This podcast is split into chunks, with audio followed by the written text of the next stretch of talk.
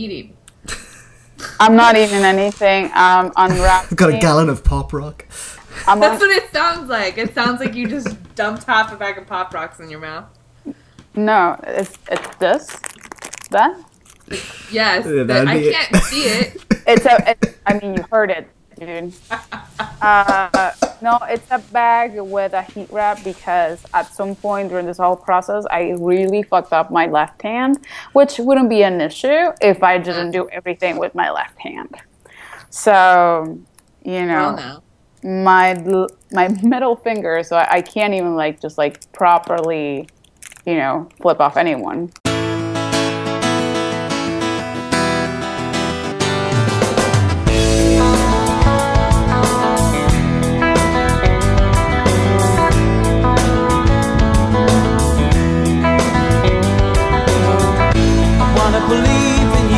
UFOs and flying saucers and ETs and government conspiracies, but I've seen none of the above. If I did, I think I probably would run a million miles, lose my little mind. Hello, everybody, and welcome along to another episode of X Files Talk X Files, the only podcast where paranormal investigators get their just desserts. Oh, sorry, deserts. Just deserts. I'm, I'm your host, David Howard, and joining me today from xfiles.news is Tiffany and Avi. Hello to both of you. Hello. Hi. so today uh, we are starting the uh, new era of X Files, post Mulder. Well, he's still there in some way He is, he is. We're He's talk- in space Space with the aliens. with the aliens. Yeah. We're doing season eight. We're doing the first third of season eight uh, within through the Via Negativa. So we've got a lot of stuff to talk about. Yep. Yeah. But first, uh, we do have a listener question. This is from my friend Jeremy Blackman, who's asking, "What role do you think the X Files had in making TV a more attractive medium for directors? Was it mostly about visual innovation, use of light, etc.?" Who wants to tackle that one first? I don't know if we're gonna say the same thing or not. Um. I, well, I'll let Abby. Do you want to go first, Abby, or I can go first? Either way. I think you should go first, Tiffany, since she's had Yeah. about two minutes to Yeah. prepare Yeah. her answer for this question. this is true. Um, I for for me again, this is my opinion. Abby may say something completely different, but I think what sets television and film apart um, from, and this is more from kind of a storytelling perspective, probably than a directing perspective, but you your audiences follow your characters in television a lot more than film because it's a medium that brings the story and brings those characters into your everyday life. So you're not going down into a theater and seeing it for two hours and then not really thinking about it a lot after that. Television, in particular with The X Files, which had nine seasons on TV, these stories and these characters and these people were in your life, you know, week after week after week, year after year. So I think that it could be a very attractive medium simply because you're able to build that type of a relationship with your audience.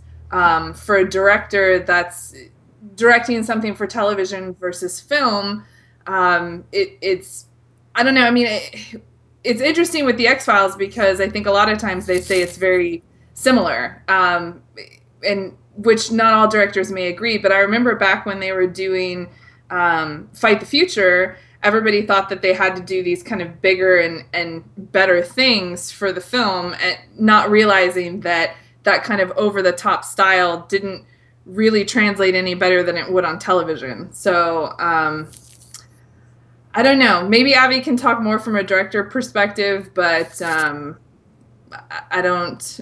For me, from a storytelling perspective, I can definitely see TV attracting a lot of directors, and it's it it's been really only recently, maybe in the last I don't know five or six years, that a lot of these kind of big time directors are starting to come to, to TV and do stuff. For a long time, people really kind of thought of TV as the you know the little annoying kid brother and they didn't really pay much attention to it until recently. I think so. In a in a way, I agree with you. Um, especially because a lot of people basically thought that TV was basically the place where you would start up because no one would want to give a lot of money to a director to do a first feature. So you have to basically pay your dues, and the way that you paid your dues was starting out on television. And a lot of people looked at it as kind of disdainful because it was like Mm-hmm. lowbrow and for a long time, especially because during the the 2000s, um, there were a lot of sitcoms. So a lot of directors would end up directing a sitcom. Um, and even before that, too, there was a lot of comedy on TV, not a whole lot of drama on TV. And whenever you did get to direct a drama, it would be on something that could range from Days of Our Lives to something great such as you know Law and Order or X Files and but the chances were that where there was more rotations was comedy so directing for TV wasn't a very prestigious thing to say. The thing though changed slowly whenever shows such as Law and Order such as The X Files such as Lost started to come up because they weren't seen from the network as something that was a multi-camera show that you know you will be locked inside a studio all the time and even if you were if they were more expensive projects that directors had the ability to be tempted to push the envelope to be more creative and as it is i remember when i started I started going to AFI, um, which is the American Film Institute. Um, I remember that the idea of working on TV wasn't as unfamiliar or as vetted as it was for generations before ours because it didn't seem so daunting anymore to come out of the conservatory and start up on TV because it didn't mean that you would be just chancing it or just like trying to make do while you got your break on film. And as it is right now, a lot of the people that actually went to school with me or graduated a year before, a year after, are right now striving to get on TV because now the big budgets uh, are there. Uh, obviously, not in you know a big budget such as like Joss Whedon, but like you would still get a pretty decent project and a stories that aren't completely devoid of that edge you know that most Yeah. directors would want to have and definitely with the x-files the case is that um, even though most episodes were directed by just a few directors uh, or like the big bulk um, and there were chances where you had you know guest directors whenever Kim Manners or Rob Bowman were in another episode working it out or prepping it or whatever. Um, it it made it a little bit different for for the show because these two people, even though they they, they weren't there from the beginning, uh, really shaped up what the the show became. So you know, at the end of the day, yeah, you would get uh, guest directors that would come, but it was really the Kim Manners and the Rob Bowman show. And it, it, I mean, the other directors acted very much, you know, um, at, you know, adhering their their own work to what Kim Manners and and and Rob Bowman had set up as a pace for the show. This and and this was, you know, it's it's a situation that is not really uh, common on shows, basically because in other shows the guest director or the the variety of directors happens a lot more. Um, but the fact that these two people worked so closely with the writers all the time, it almost made them part of that writer's room that it's not a common occurrence on TV because most of the time the writers work their, their stuff and they come to the director, and then the director, it, it's it's part of this process. And if you get a bunch of different directors all the time, then it's not a a thing that it's you know maturing over time. So with Kim and Rob being there all the time and being part of the producing strategy of the show and being part of the, the story part of the show, then you know it it it did a whole lot different for them, and that's that's very you know something that it's it's it's very dif- different compared to other shows too because then it gave them the ability to think about what they could do for these characters or for the storyline of the show outside of those 42 minutes that they were directing that week. So they could look ahead and and maybe save some of these strategies or maybe save some of those cards that they had on their sleeve uh, for other moments instead of trying to burn them all of them on this one episode that they were given. So I don't know that. I mean, probably with the exception of maybe Castle, that has a mm-hmm. similar strategy with Rob Bowman working on the show. But I don't know that there's a lot of shows that could say the same thing nowadays. Um, I know that Scandal sometimes keeps their body of directors very close. Um, I remember that The Good Wife, whenever I was watching, did, but and and it has become a thing where, you know, the the the smaller the show, the more likely that it's going to happen. So, cable will do that, and the the short order shows would do that, and sometimes even just have the one director, which is even even more telling of how television has shapeshifted for directors too because mm-hmm. then it suddenly it became a thing where you can actually get a lot more work than a feature and still work it as it were a feature so there's a case for game of thrones or there's a case for man in the high castle right now that also had just the one director and and there's a, a lot of them that are working that way and it's more steady work for them too, yeah. which certainly makes it more attractive.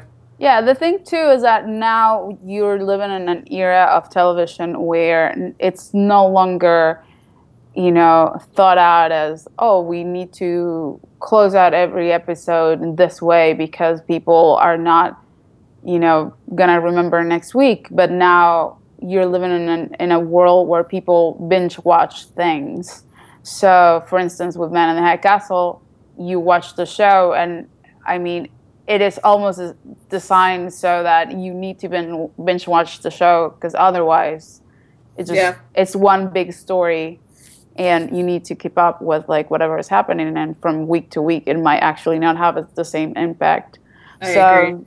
yeah, so you know, I I think what's going to happen in the next few years is that n- movies will always be attractive because it's always the big glamour and and you know the big money is involved sometimes, not all the time. Uh, but television is going to bring a lot more variety and a lot more challenges than movies will ever bring. And I think a lot of people now are going to start fighting to work on television than to work on movies. So yeah, yeah. I mean, TV is definitely becoming a much more attractive medium across the business, and you know, TV. I think it remains though a writer's medium. I mean, it's a storyteller's medium, but most especially a writer's medium because they can have the opportunity of telling a story over an extended period of really digging down into each of these characters and like obviously that appeals to actors as well and I'm sure it does to directors too. Um, maybe not quite the same extent as it does the writers because they are the showrunners more often than not. Um, but one thing that the X Files did was that was uncon- unconventional at the time was that it had a lot of more visual storytelling than TV usually did. You know, people would put on the TV and they could listen to it while they're doing the ironing or while they're getting dinner ready or something like that, and they could still follow along. But with X Files, you really had to sit there and actually pay attention to the images that were on the screen. Um, and I was racking my brains trying to find, think of some really good examples from early seasons. um, unfortunately, the best I could come up with is a really terrible moment from the show, but it, it's the whole palm equals lamp thing. Ah, yeah. Um, and the first, you know, the entire first 10 minutes of Zero Sum, where it's Skinner going about cleaning up evidence, and unless you're sitting there and watching it, you know, it could be doing anything on the TV screen, you know? Yeah. Um, I think there's a very clear sort of linear um, sort of DNA between shows that came before it, like Twin Peaks, uh, and then obviously X Files, leading to to stuff like Lost and Fringe, and even The Wire, in terms of the the level of visual storytelling that went on, more so than in typical TV. Um, I think from a technical standpoint, you know, X Files is one of the first shows that really tried to be cinematic on a TV screen and with a TV budget. It was one of the first shows that was shooting in widescreen format, even though TVs weren't showing widescreen TV. But by the time that was the norm and the DVDs came around, they already had the widescreen version of every episode ready to go. They didn't have to do the pan and scan or, or whatever the reverse of that would be to make it look like it was widescreen. They already had the widescreen versions of every episode ready to go. Um, and also the creative side of it. Like the writers could do something completely different from one episode to the next. They could do an out and out horror and a romantic comedy and then something else.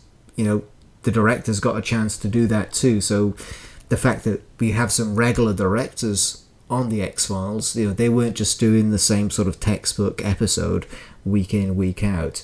You know, they could do a high tech blockbuster one week, and then a point of view comedy the next, and then a high speed uh, cross country car chase. So, yeah, it, it just a lot of different things there that the X did that it was primarily, um, I think, a lot more visual storytelling than your typical TV show about that time. Yeah. That's a very good question. That's a very good listener question. And if you have a listener question, please, please send them in. Uh, you can go to xfilestalkxfiles.com and click on the contact button, or you can just hit me up on Facebook or Twitter. I'm David T. Howard on both of those. So please keep those listener questions coming.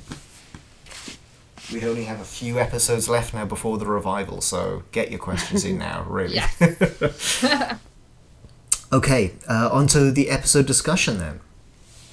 And uh, we'll start with the two parter that opens season 8 Within and Without. And uh, we have to just start with the whole introduction of Doggett here, really, don't we? Uh, this is going to descend into an hour long conversation on the merits of Robert Patrick, I'm pretty sure. yeah. Yeah. Well, we already know the merits, but it would still descend into the conversation. So let's give let's give a bit of context. Let's set this up. So season seven came to a close. Um, Requiem, I think, had even aired before we even knew if the show was going to come back or not. Uh, so we knew by the time that this season came around, we knew what the deal was with David's contract, that he was going to be there for maybe half the episodes. We knew that there was going to be a new partner for Scully, and there were different rumors. Is it going to be Bruce Campbell? Was it going to be Skinner promoted to a full time part? Um, and then, of course, it was announced that Robert Patrick from Terminator 2 was going to be coming in as this guy called Doggett. So we knew what we knew what the deal was going to be. There were, um, I guess, different sectors of the fandom had different opinions on this turn of events. There were people like me who was just so excited that there was going to be more X Files and the show wasn't going to be ending. So I was on board with whatever they decided to do. I just was happy there was going to be more. Uh, there were other people who were not so happy that Mulder was not going to be there, and even worse, he was going to be replaced. Um, so this these whole first seven episodes that we see that we're going to be talking about today, um, a lot of them deal with trying to get over that audience, um, the audience's perceived negative reaction to Doggett. So the first time we see him, he has a glass of water to the face. Um, the next few episodes, it's just you know, really sort of heavy-handed manipulation of the audience in trying to get them on side with Doggett. Like in Patience, he stands up for her, stands up for Scully against the sheriff. He saves her life at the end. He saves her again in Roadrunners. Um, a lot of sort of repetition on that, trying to get people to like Doggett. Um, so I think I'd probably know what what you two your thoughts were on the introduction of Doggett, but uh, why don't you uh, tell us yourself? Um, how do you want to take this? Um, I, what I think is interesting about her meeting him for the first time uh, is Doggett lies to her. So their their I mean their initial relationship is already built on this level of distrust because you know she's just lost her partner. Obviously she's pregnant. Spoiler warning for whoever in the world hasn't seen this season. Um, but it's interesting to me that when Scully first meets Mulder, she meets him in the basement, and of course they have kind of that dialogue, and they go into you know he's already read about her, and he has a level of respect for her, and certainly Doggett obviously has done his homework and and kind of understands a little bit about them, but. I don't remember Mulder lying to her in like the first two minutes of meeting her. well, You know, whereas Doggett Doggett also kind of- suggests that there were other women in the FBI that he did Yes. talk to. Yes, yes, exactly. So He's think pushing he- all the right buttons to like Yes. get himself killed. Oh yeah. So I mean, you know, and of course he doesn't know the extent of her relationship with him. Obviously, he doesn't know that she's pregnant with his child, but um it, it always did interest me that they set that relationship ship up from the start to be contentious. So, I feel too. It's. I mean, I remember back in the day whenever they were talking about how to bring in a character such as him, that was essentially the very radical skeptic, mhm. something that Scully was never. I mean, she was. She's still and and still has a skeptic side to her, but she was never as close-minded as and stubborn as Doggett seemed or wanted to be, even though he couldn't actually Yeah. it. Um, but it was also, you know, how tongue-in-cheek it was about bringing him in, and you know, just the writers just flat out just put it out there. Just this is a, you know, slap of cold water in the face because you know Mulder is not here, and they, I mean, it it it was also kind of liberating to have that moment happen whenever you know Doggett first meets Scully, and it just happens to be a lot. I mean, if I know that at some point no one really, you know, sat down and, and said like, yeah, this is gonna be the theme of this character, but it uh, it also sealed the fate for the character because he was consistently in every episode getting thrown water on his face because he was constantly challenged. He was, you know, he he never like he would it would never actually fit in into what these people believed in. Because his Yeah. ultimate belief was you know I, I need to save this person. I need to you know protect scully. And i need to figure out what the actual truth is. In his mind it probably wasn't ever that aliens were involved. In his mind it was probably what he later on you know comes to you know propose as a theory that he was involved into some kind of ri- ritualistic group or some other you know theory that he might have entertained but it was always that thing. He came into the show to be consistently you know shocked and, and that i think was a great theme for him to come in.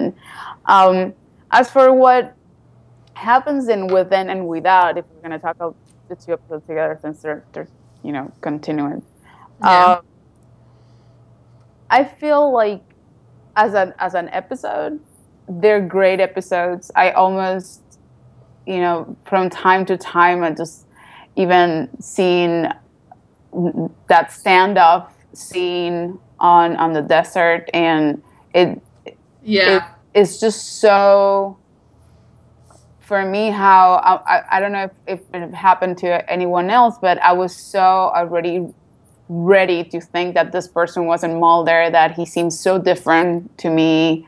Um, and just the way that he carried himself and as a as an acting challenge, it was great. Um, and as for the rest of the characters trying to get acquainted with the fact that Mulder is no longer there, that now there's so much mistrust and so much that feeling of loneliness too. You know, that that's now become Scully's theme.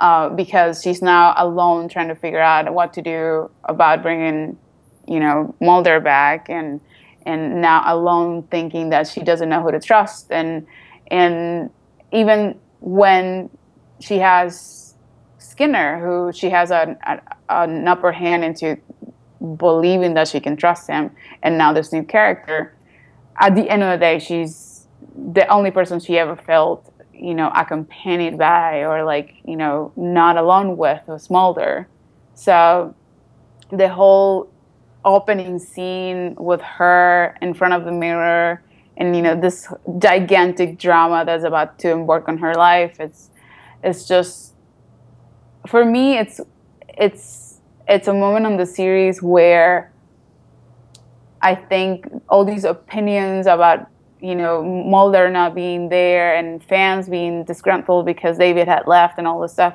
kind of you know, make people forget that there are amazing moments in these two seasons. And that one, it's an amazing moment because you've never seen Scully so raw, so Mhm. you know, so hurt and so naked in her own grief. Even, you know, moving, you know, ahead and, and thinking about this is not happening and and and Dead Alive, this one moment, it's it it's what sets those two up. So I think as a as a character building for Scully, that was also great. I mean, I understand people that don't like season eight and season nine. I mean, these are people that grew up with the show and like, you know, they're attached to David and and they had their own opinions and obviously there are mistakes in season 8 and season 9 but they're not seasons that you want to skip they're not seasons Yeah. that that you should vilify just for the sake of being kind of like on the gangbang of like oh no there's no Mulder so I won't watch it Get- that's Well, yeah. ridiculous you know And I don't think Robert Patrick is the mistake in season eight. So I mean, he's and what's so amazing about him is that really um, his character John Doggett is the anti-Mulder. So everybody, you know, get is very emotional about Mulder leaving, but when you start watching Doggett and his interactions with Scully that begin in Within and continue on throughout this season and into the next, he is the exact opposite of Mulder. Not Yeah. only is he by the book in all of his investigations, and um, you know, obviously he's pushing her buttons to kind of uh, hel- he helps round her character out in a way that she becomes more of the believer. But in addition to that, Doggett is never ditching her ever. Like I don't even think there's. I, I'm fairly certain there's not a single Doggett ditch at all in the series. Whereas, they, I mean, you can you can't even count on two hands how many time Mulder does it because it's so often, you know. So it, Yeah. he's he's set up to be kind of this loyal puppy dog friend. You know, he's it, of course in later later on, you know, he and uh, Monica Reyes' character talk about cat people and dog people. Like Doggett is the dog person. I love how like my dog barks. That as was right on from the cue. other room. That's super on cue, Lincoln.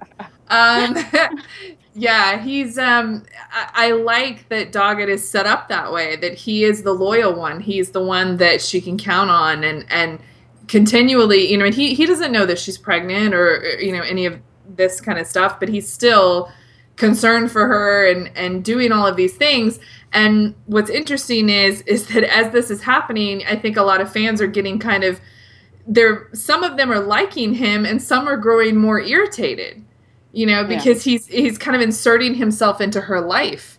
Um, and it gets it gets so much better like towards the end of season eight when, uh, of course, when Mulder does come back, um, and there's these moments between Doggett and Scully where, I mean, they've had a life together as friends and partners that Mulder's not been a part of. And so when Mulder comes back later on, it's a very interesting dynamic that he comes back into. Uh, and I think the show is, you know, obviously David was leaving, and and I think the show could have kind of gone on and and been terrible if they let it. But I think having Doggett and then later Reyes come into it really made it a great show. It was different. It's obviously not going to be the same as seasons one through seven, but like Abby said Scully wouldn't have had the growth she had in seasons eight and nine had Mulder's character been there the whole time. Yeah, no. So I mean, you you wouldn't have seen all these amazing scenes from Gillian Anderson. They wouldn't have existed. and then like there's the fact just I don't want to compare, but I do have to compare. Whenever you know Gillian got pregnant, and it you mm-hmm. know it it triggered the whole you know storyline of her getting abducted and all this Yeah. stuff. Um, but now with Mulder leaving, getting abducted, and David having his own plans for his own career, it it actually it gave the the show an opportunity that yeah it wasn't developed as much as you would want to have developed but also looking in hindsight had he not left at that moment and had them had they taken the road that they still took which is to get her pregnant Mm-hmm. I don't know what the the actual interest in story, storytelling would have been because then what's the challenge really for these two characters had Mulder and Scully left and like stayed I'm sorry um, what's is it gonna become what now they're playing house now that she's pregnant are they're gonna like would have been I don't I don't know what this show would have looked like to be quite honest had they had Mulder not left I think it wasn't really a bad deal. I probably the bad deal is that he was gone for so long. Um, but I mean, had he stayed and had she been pregnant, and you know, okay, so we now have to tackle that you're like pregnant and you couldn't get pregnant, and like, what does it mean? Is this an alien baby or whatever? But then it suddenly becomes, you know, not the X Files. You know, Well, and that would have had to take an entire season to Yeah. of doing that. Whereas this way, it almost split season eight into two seasons. You kind of have the first half of season eight where they don't, you know, she doesn't tell anyone really she's pregnant, obviously except for Skinner.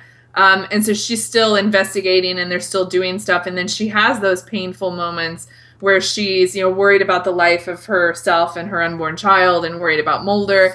And then, you know, Mulder comes back halfway through, and then you start getting kind of the moments of the two of them together and um, kind of playing house, but not really because because of everything that happened the first half of the season. There's all Mhm. that emotion and rawness, and it was brilliant in a way the way that they were able to work it. And it, it I completely agree. It would have been a totally different show.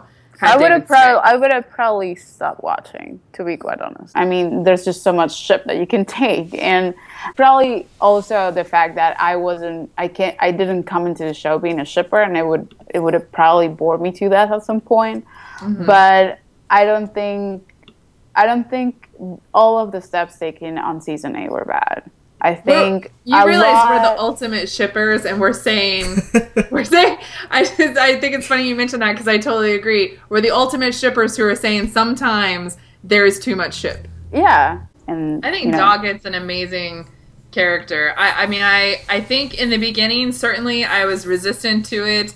Um, you know, I mean, Mulder's leaving, and, and I had spent my entire childhood. I was 13 when the show started. I spent my whole childhood watching Mulder and Scully. So it was definitely a change by season eight to see that that was going to be different. But at the same time, I, you know, I went on this roller coaster journey with Doggett and, and then Reyes, and I their characters for me are synonymous with the X Files storyline now. I don't separate them from the show in the same way that I don't separate David or Gillian from the show. And I, I will say the first half of season eight, we ha- you know, it is mostly standalones, and a lot of them are really good episodes. You know, there's some that maybe aren't as strong as others, but it's a really good run of episodes. The first half of season eight, and Yeah. you know, of course, then second half, it's a totally different show again, as you said, because Yeah, it's like another does season. come back, and you know, the problem for me was never the absence of Mulder. You know, I you know paid attention to what was going on behind the scenes, so I was prepared for Mulder not being there, and I was looking forward to meeting this new guy,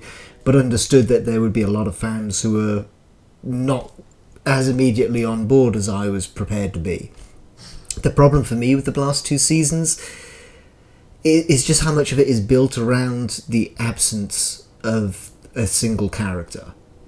That you know, okay, it's understandable in in this two-parter, and you know, I guess maybe I wasn't prepared for just how much character continuity they were suddenly going to give us in season eight after having seven seasons where things sort of got dropped off at the end of one episode, never to be mentioned again. um, so you know, I, and I get that that it is such a big part of it, and you know, even through the first half of season eight, it kind of runs in and out of episodes a little bit Yeah. and it's not too overbearing. But uh, season nine in particular, I just think that there's so much stuff that is built around Dave Duchovny not being there. It, it just just seems like overkill to me. That's really interesting to me because you're, and I, I don't disagree with you. What's interesting to me is that you're a fan that was prepared to accept it, to accept Mulder not being there, and was ready to kind of make that break, and yet they kept dragging it back through. And so that that's what you didn't enjoy about it. That you were ready to kind of evolve with the with the characters and maybe have him mentioned every now and then, but because they so heavy-handedly kind of brought him into each thing to remind people, hey, don't be mad at us, Mulder's still around. That's the part that you didn't enjoy. That's interesting. Yeah, I mean, you know, there's a couple of episodes in season nine in particular where it's you know so much about you know the absence of Mulder, and it's like, and maybe it's because I did pay attention to what was going on behind the scenes. I was like, well, I know he's not going to be in this episode because he's only going to be appearing in tr- the truth. I already know that, so you know, don't don't tease me with William and trust no one. I know that he's not going to be there, so Uh, that trust no one teases was mean. That was mean. I really let's okay let's start diving into more uh, Okay. specific episode discussion then i guess because we're so talking ro- about so Roadrunners. Unless you want to talk about Well, hey, patience, uh, David. If you want to talk about bats, we can go there. i well a little bit i mean i want to Okay. just sort of touch on all of them a little bit um, Okay. uh, within and without you know uh, just talk about the specifics of that episode just real, real quick and then we will move on i promise So Abby and I have already like moved on into how season one. Yeah. really quick. I'm like, just anyway trust that. no one Like 20 minutes of episodes 1 through 20 something in season 8 and then bounce right into season 9. Yeah. um. Yeah, I mean, okay, within and without just marks a shift, I guess, in terms of what the mythology is going to look like going forwards. That we've now shred, you know, we've now shedded um, everything that we loved about the mythology episodes of previous seasons. There's no CSM, there's no Krychek, there's no Marita, there's no Syndicate, there's no Mulder and Scully's parents, there's no Bill Scully. Everybody's absent there and we're just in the middle of the desert. And uh, it, it's a very sort of i guess it reflects the introduction of doggett's character. It's all sort of a grounded kind of mythology because the bad guys if there are any is kind of that maybe the people within the fbi aren't as to be trusted as we thought they were um, I don't know. We'll, we'll talk more about the mythology, I guess, going on uh, in future podcasts. But yeah, Patience, I quite liked this one the first time I saw it. It is a good back to basics monster of the week episode based on a little known Batman villain, Man Bat. um, but yeah, I mean, the more I watch it, the more it just grates on me how heavy handed it is in manipulating the audience to get on side with Doggett and also the way that the sheriff pronounces the word human without a H at the start. just really annoys me. It actually reminded me of a joke by a British comedian, um, and he's talking about you know different uh, other countries and stuff, and he's talking about Americans, and he starts getting into a song with an American guy in the audience. He's going, um, You say potato, we say potato. You say tomato, we say tomato. You say herb, we say herb because it's got a fucking H on the front. You just sang us a song. That was okay. That's great. I don't, I don't know.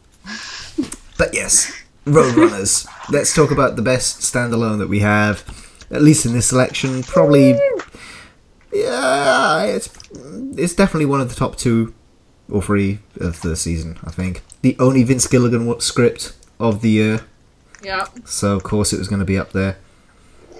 Yeah, I, I liked it basically because it also, it's, I mean, yeah, okay, you, we talked about how much the, the theme of the season also became this thing where like, you know, Doggett has to prove himself as a worthy mm-hmm. partner and all this stuff. But can he hotwire a bus? We never find out. And perform surgery. And he's not a medical doctor. Yeah. But also, it's the thing of like how interested he is to try to understand these people that he, you know, he's like, you know, delving into all these, you know, files and like how now he's able to like help her out as a partner per se, and not just like, you know, just kind of half-ass and trying it, and and like actually getting bent out of shape whenever he's he gets ditched because now it's Yeah. a Scully ditch, you know? Yeah, I know. It's great. Yeah. So Mulder did rub off on her. yeah. yeah, he certainly did. Will not make a Clearly, in more that. ways than one, considering will her. not, will not make a joke about that. but yeah, I mean, and and and for whatever reason, this I mean, it's it's an episode that kind of reminds me for a little bit of Silent Hill, even though obviously it never got to Yes. me that way. But for me, it was like, oh my god, this is just like you know, three notches away from becoming that. Um, and I really enjoyed it. It's one of my favorite episodes too because too. it's the it's the first one that you actually, you know, see Scully scared of what she's no longer herself, just herself, or just Mulder and Yeah. her. It's also she's now pregnant and like I have to say, what I love about this episode also, you know, we we talk about Milagro and how, you know, of course, Frank being that he wrote it, um, and and how Scully is kind of how Frank sees her, kind of in in that episode. And I I watch Roadrunners and I think about Vince Gilligan writing Scully bound and gagged to the bed, and I think, what exactly is going is going on here? yeah. um, I always thought that was pretty funny. oh man. But uh, yeah, that's that's such a great scene, and it gives Gillian uh, a really great opportunity to kind of play a very well-rounded character that's obviously dealing with a lot right now, and um, it it's takes something that seems so silly, like it it's a slug for God's sake, like it's a Yeah. slug that they worship because they think it's a god, and it seems so insanely ridiculous and yet it's such an amazing episode. And i have to say if every everybody that like hated doggett up until this point i have to admit i was kind of i liked doggett but i wasn't like in love with him. After roadrunners i i could ship that shit. I could. Uh, I mean, I, I could very well go that way, but like I decided. and in alternate universe i could ship the hell out of that ship yeah my, my heart is in another ship. I'm sorry. do you mean the scully reyes ship that we'll talk about later on okay No, no, no, no. well, I know there's a lot of people that about that root for that one, but no, I, I was very heterosexual about my ships in this show. yes I mean, it was Mulder and Scully and Doggett and Reyes, and in my head, Doggett and Reyes are living in like somewhere. Which is funny because every now and then, David, I'll find like a YouTube video of Scully and Reyes, and I'll send it to Abby, and I won't tell her what it is. I'll be like, "Hey, check out this great, you know, shipper video," and she, she watches it. And she's like, "Damn you!" she doesn't fall for it anymore. Though it only worked for like I don't know a few months, a few years ago. Now, Yeah. like she'll She reads the description before she clicks it. Yep. Not filing for that one again. Yeah. So Roadrunners um, makes a nice return to sort of darker kind of horror that's been missing from the show for Yeah. at least a couple of years at this point. Yeah. Um, and I just love that creepy bit when she's trying to find somebody who has a phone and she's looking in all the windows and everybody's just in their little prayer groups. Yeah. And that guy's just still standing on his porch, just watching her the whole way. I know. Um, I like when they drag her back into the uh, the barn or whatever when she's trying to get out, and they literally drag her back in, and then make her watch them murder a guy. Like the look on her face is just blows my mind as she's watching them bludgeon the guy to death. Yeah, you can cut and see the sort of the wheels turning in her head because she's already said that it's going to be a close knit group of people that would kill together. And Yeah. then you know she's sort of realizing this little town that she's stumbled across is uh, probably it. okay, invocation then. Another spooky one. Spooky kids. That one actually, I mean, I know that you said that, you know, Runners is probably the best one of this first run, but I actually like Invocation a lot. Like, Yeah. it's really, I like, you know, looking forward into the show, I feel like they, probably because they hadn't quite built the character yet, but I feel like they missed an opportunity of linking this episode more with the whole Luke Doggett With Doggett, yeah. yeah but i really really like this episode because it, i mean it goes back to the creepy x-files kids you know It's funny you said how that much about. Scully's a believer too. yeah Yeah. It's funny you said that about Luke Doggett, though, because in my mind, this episode is really closely linked to sort of the beginnings of us understanding that backstory, but I don't think it's actually, in reality, he's. Is, he, is he even mentioned in the episode, or is it just that one shot where he looks at the photo in his wallet? i don't i don't think it goes too too much into detail at all Yeah, I don't, think, uh, remember it doing it. yeah Yeah.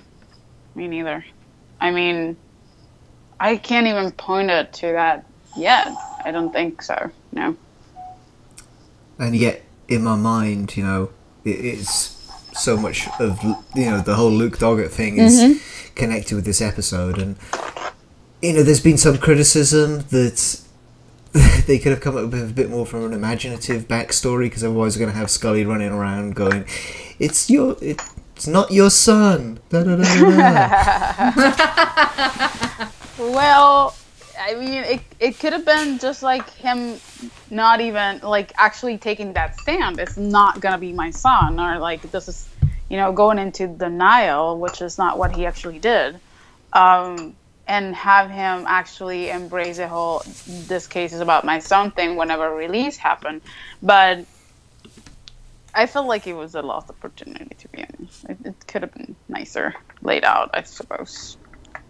It's a really good creepy episode, though. We haven't had a good creepy kid one in a while, and Yeah. even the teaser is just so um, it really calls back um, the Calusari because Oh, you yeah, yeah.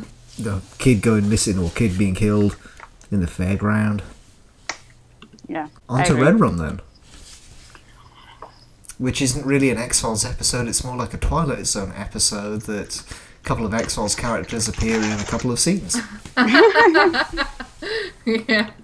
And I had forgotten how little Scully and Doggett are actually in this episode. All I can remember from like I mean I remember the whole episode, but like I remember a lot from this episode the fact that they did this like product placement with Scully's watch. That it just always bothered me. It's like, oh my god, this is obvious that they were trying to get money out of that, or that they did get money out of that. But yeah, But yeah, this is Joe Morton basically carries this entire episode. from this from this particular episode, what I like is that you know the it's a different narrative. It's kind of experimental, such as like the chances that they took with Triangle and and so many other things that we've seen in the past, but it was very different from what we've seen in the actual show. Yeah. It's not something that they used before, and they dare to, you know, get a lot more grittier into what they were telling because you know it's the whole thing it was a lot more i guess visceral in some ways because it didn't sugarcoat any part of the assassination or like it always kind of kept you second guessing this guy. Did he really kill his wife or is he just like going insane or like what's the deal? And then you have you know danny trejo get involved and it's for me it was pretty scary at some points because it was really dark and the whole episode per se it's really dark. So Yeah, it's a very intense episode, and uh, this is it kind, it kind of touched on it there. One of the things that consistently scares me in movies and TV. I mean, a lot of horror movies and stuff. I find it hard to buy into it or really be affected by it. But the idea that somebody can forget something bad that they've done, or that they've got this blackout where they can't remember some potentially having done something. I think that's pretty scary. Kind of, you know, like the whole idea of not being in control of your own body and stuff, which which we'll get into the next one with Via Negativa. Um, but just that idea that you could maybe do something and then have absolutely no recollection of it is kind of a very scary kind of idea to me. So Yeah. Which you definitely get in the next episode. yes. So Via Negativa, this is the one where it literally all was just a dream. But it was Kind of like field dream. trip. Better than field trip.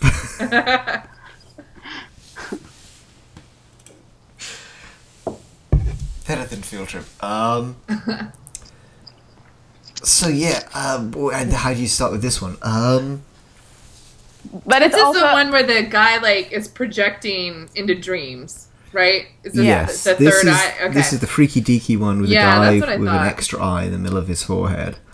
And it's also the one where like actually you know logic starts being questioned for Doggett and you know it's it's hitting him where it hurts you know when he can't Yeah. even trust his own judgment so yeah Yeah, especially that amazing sequence at the end where he is having the dream and he's at the FBI and the corridors are kind of extending away into infinity and you had that bit where he goes into Scully's apartment with the Mm-hmm. axe and it's just like alternating between the bright blue that's all you see Yeah. of- in the apartment and it just fades to black and it just c- continues to pulse in and out and and it's also what like it means because okay it could be just any dream but it's that dream it's he's ta- attacking people where like his greatest fears are at the moment and right now his life his life revolves around scully. So that's one of the first you know times that you see that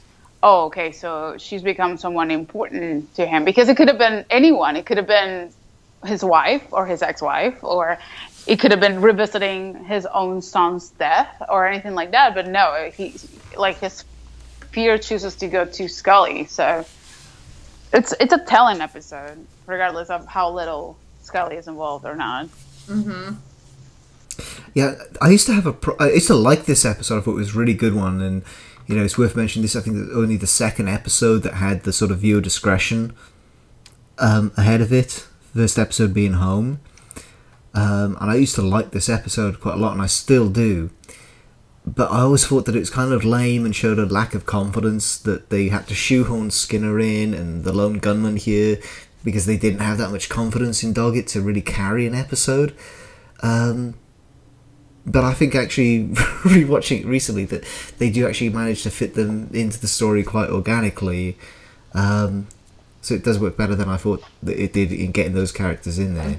Um, yeah, and that just goes back to what I was saying earlier on that it, it seems like, and maybe what you were talking about with the sort of fan reaction to stuff, that maybe there was a lot of stuff out there and the writers were just hyper aware of not wanting to upset people by having Doggett say, take such a central role. Because what was the deal with Gillian's contract in in this season? Was she i believe that she was signed for another year and then signed onto an additional year But not quite sure there's right now quite a few episodes where she doesn't feature hardly at all.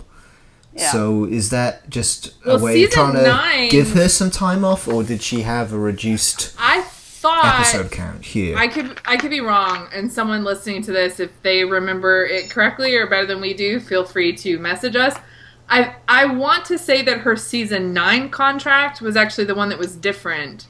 Um, that she had negotiated a higher rate of pay in addition to reduced screen time. That that was a that she that her agent essentially went and negotiated that specifically. okay. I don't remember if season eight was also involved in that negotiation. Maybe it was.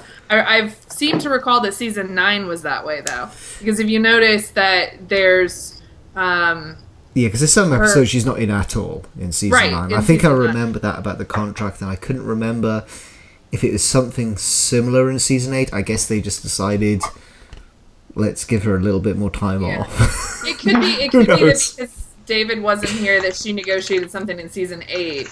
I don't know if, if the pay in season eight was different, but I, I want to say that her season nine deal. Um, again, feel free if anybody remembers this accurately to tell us. But I want to say that her season nine deal was more money f- and less screen time. So I, I, I, I don't know. I didn't. I haven't actually looked that much into that. now, what you said makes sense to me. That's kind of what I recollected. Yeah, just- I don't know if it extended back as far as season eight, but I'm fairly certain that season nine had something like Yeah. that. Um, because then when they were talking about season ten, um, they, you know, they were talking about going forward with Doggett and Reyes characters without um, Gillian, and then I think. Honestly, I think with 9/11 and everything that happened, it, it just changed the landscape for the show, and I think they probably just decided it wasn't worth the risk to, to move forward. Yeah, they should have just had Mulder and Scully and William riding off into the sunset at the end of existence, and then Well, just have yeah. Doggett and Reyes in season nine. Yeah. I would have done that. I totally would have watched that. But uh, Gillian, under that point, I think was still under or had negotiated that season nine contract already. But But I'm gonna have to investigate this now. yeah, we should we should look into it because I don't remember if the two years were linked or not. Like I don't remember if eight and nine was I a think- linked deal together or if they were separate. I think wasn't that the deal with it, the show was going to come to an end in season five, and then David got a contract to the end of season seven, which is when I think they both ultimately did. decided to end, and she maybe got sign another two years, maybe. she yeah she maybe got one that was a three year contract, so she was going to be there through the end of eight if they did it. Yeah. But I'm, I may be wrong. Yeah. In any event, I'm fairly certain she was paid more for those seasons for less screen time, which, I mean, let's be honest, who wouldn't want to take that deal? Are you getting some popping corn there, Abby? Yeah, How much- popcorn! Yeah, because this conversation, I'm gonna need some popcorn to like try to figure out contract logic now. Okay. Well, it's a bad sign when one of your fellow podcasters is making food because they're getting so bored. So I'm not bored. I'm entertained. I'm just She does hungry. this all the time. She just.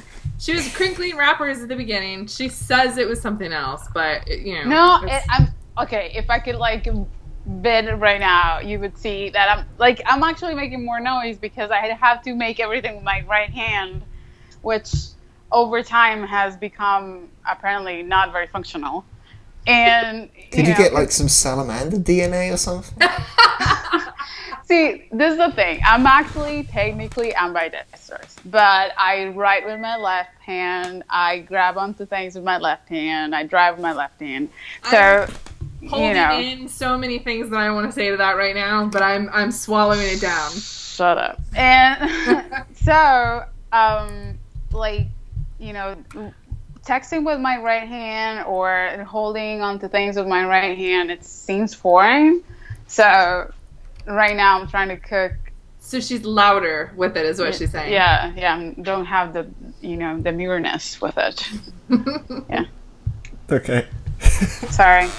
All right. So we we've pretty much gone through uh, the first third of season eight. Yes. So we're we're about halfway through the run of the standalones, pretty much. We do have some really good standalones in this season. I'm not a big fan of the next two. I'll tell you that now. Um, but we'll talk about those next week. Yeah, well, I don't think I don't think I can I, I can actually agree with everyone that really doesn't like season eight. That I agree with them in these two. Though, then talking about season eight standalones, then there's Medusa. yes, Uh-huh. we will get to That that. one is We will get to that. Yeah. Love that one. yeah, but I, I- I think it's got to be you know Roadrunners, um, yeah, Medusa, uh, and then I'm not sure. Actually, those are the two. Those are the two that really sort of Stand up, yeah. yeah, stand. Yeah, I think so too. They tower above the others. Um, But yes, we got some other good stuff to look forward to. Yeah. Uh, we talked a lot about the the fandom politics of this season in this episode, so and how they affect the studio work because i mean yeah they can be fandom politics and not have any kind of impact on anyone which is the, the kind of deal with a lot of other shows but these ones did and i mean that speaks of how like how much power despite of how much attention this fandom gets how much power it actually has you know? yeah. It has a lot. So, Yeah. So you go. Anything else to talk about these first seven episodes, or should we just go into the quiz and ask questions about stuff we didn't really talk about? a whole lot? We should things that we probably haven't seen in a few months. Let's do it. sure let's go All right. So, question one is from Patience. Oh. okay And Abby, I apologize for the poor timing on my part. okay oh no. What body part was regurgitated by the man bat? fingers is correct. In Roadrunners, where does the episode get its name from? from the cartoon, doesn't it? What? Isn't it from the cartoon? I don't even know where the episode gets its name from. What?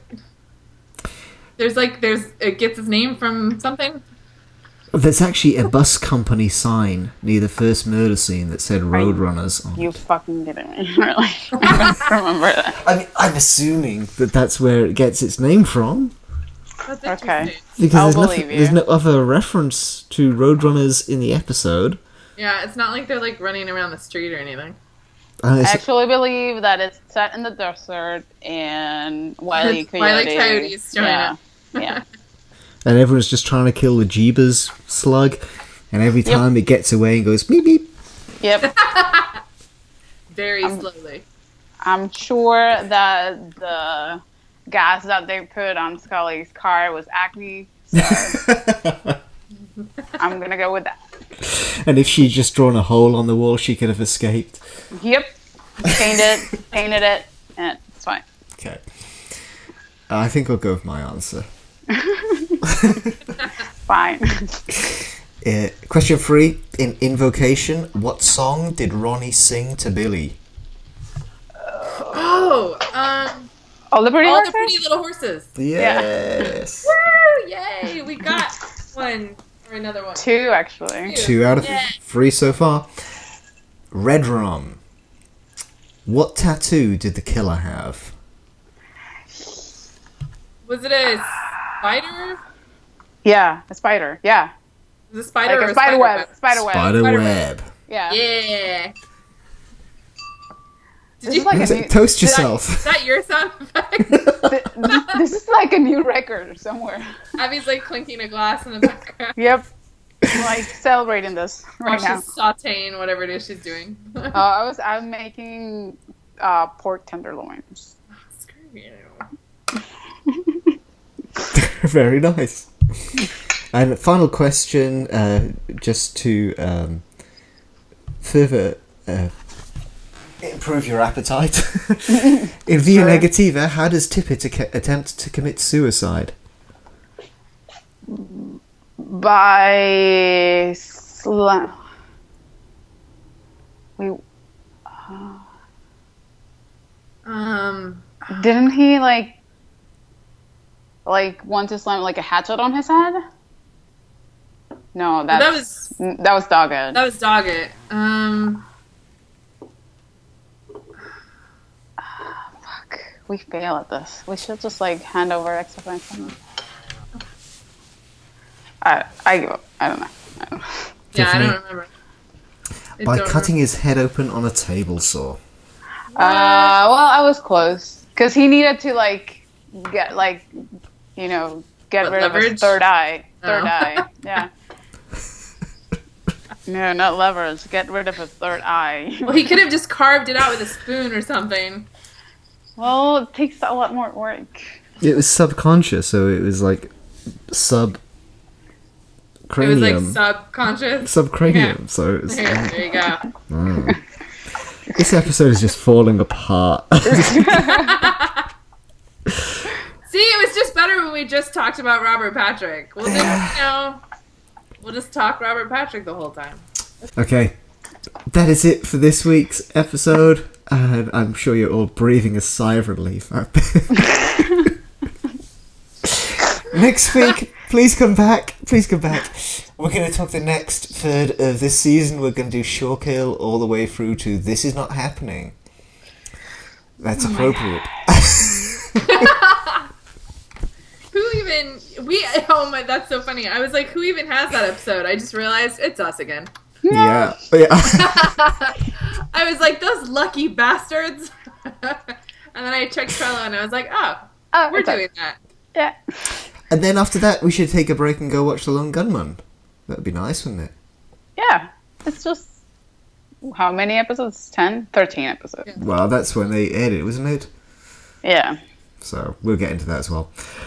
Okay, um, I think that's it. Uh, thank you, Tiffany. Thank you, Abby. Thank you. Um, everybody go along to xfiles.news. The site actually is up now. We promise. Because Last time, yeah, we had we had. I, I did say unless something really tragic happens, and Yeah. something really tragic happens. And when she says that, it's just it just all happens. goes. Yeah, yeah, it's alright though. But now it's for real. yeah. so go there, please. Also go to xfiles.xfiles.com. Send me your listener questions. Um, when is this episode going live? It goes live on December 11th. Okay, so you've still got some time for some last minute Christmas shopping. So go to xfiles.xfiles.com, click on the Amazon affiliate link. Won't cost you anything extra. A little bit of the money spent comes back, helps support the show. Boom. There you go. There you go. Um, this is it. Uh, that this is our show.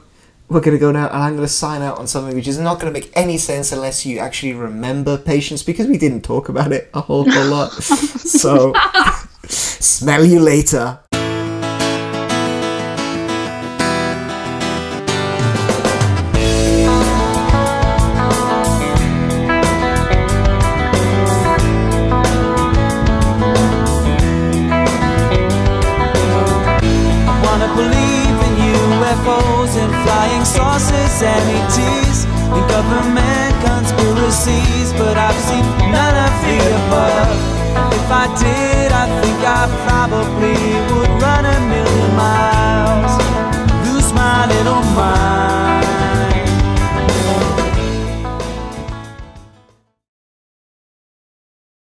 I was trying to restart my computer, but you guys called, and now my computer is stuck trying to figure out what the fuck I want to do.